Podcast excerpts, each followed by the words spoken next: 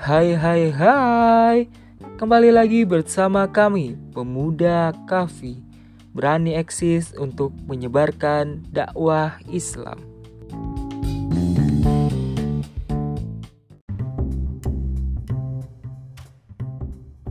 Bismillahirrahmanirrahim. Assalamualaikum warahmatullahi wabarakatuh.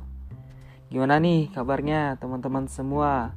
Insya Allah kita dalam keadaan sehat walafiat ya pastinya. Walaupun kita sudah mulai bosan di rumah dan sudah mulai resah, kenapa sih nih virus udah hilang-hilang seperti cinta lamanya dia? Hedeh, canda ya teman-teman. Uh, sebenarnya kita ini sedang diuji oleh Allah Subhanahu wa Ta'ala, yang di mana kita harus menyikapinya dengan rasa syukur dan sabar.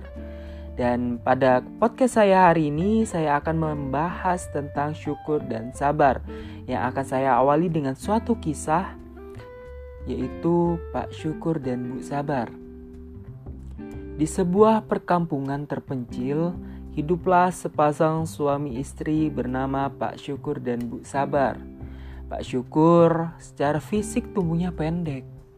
Wajahnya pun kurang begitu tampan Meski demikian, dia dikaruniai oleh seorang istri yang cantik sekali bernama Bu Sabar. Saking bahagianya Pak Syukur kepada istrinya, setiap sore dia selalu memandangi istrinya yang cantik itu.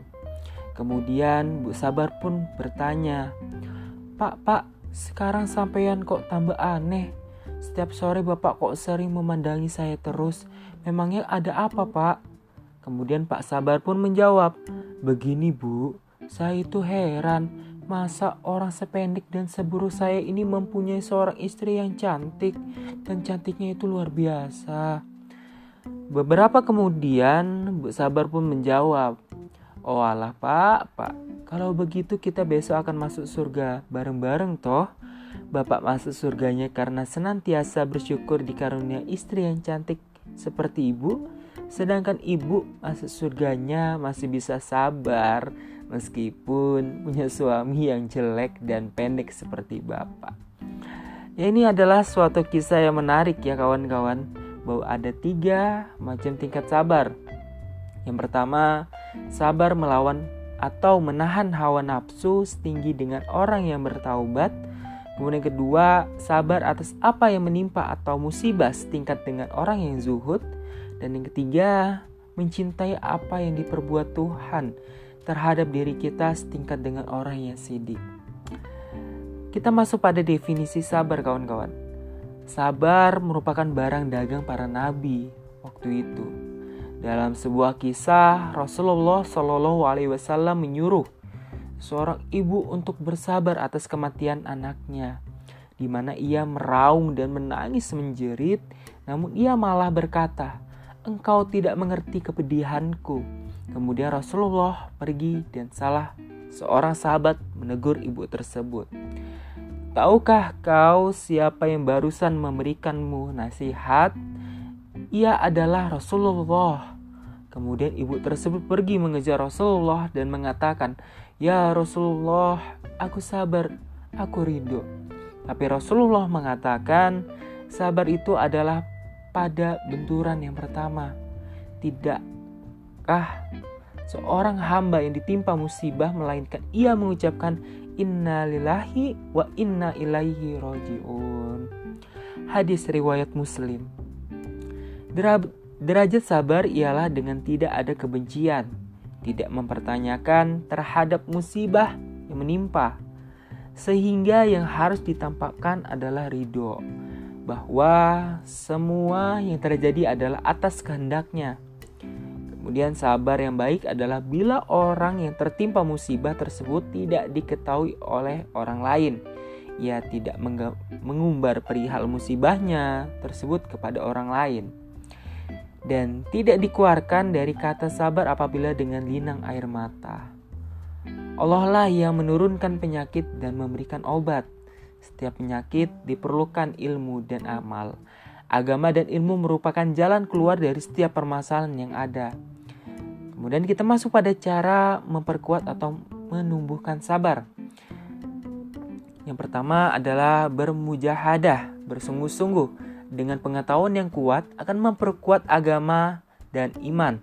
Kemudian yang kedua adalah melatih dorong agama untuk melawan dorong hawa nafsu. Diperlukan pembiasaan seperti pembiasaan pada anak kecil juga dengan kekuatan agama. Kemudian kita masuk pada syukur kawan-kawan. Dalam sebuah hadis dikatakan sungguh aneh perkara orang mukmin ketika diberi cobaan ia bersabar dan ketika diberi nikmat ia bersyukur. Syukur berarti tidak hanya dalam hati mengakui tapi juga dalam ibadah dan amal perkataan. Agar dapat bersyukur diperlukan, nah ini nih yang paling asik nih. Yang pertama adalah ilmu, yang kedua adalah kondisi spiritual dan yang ketiga adalah amal perbuatan.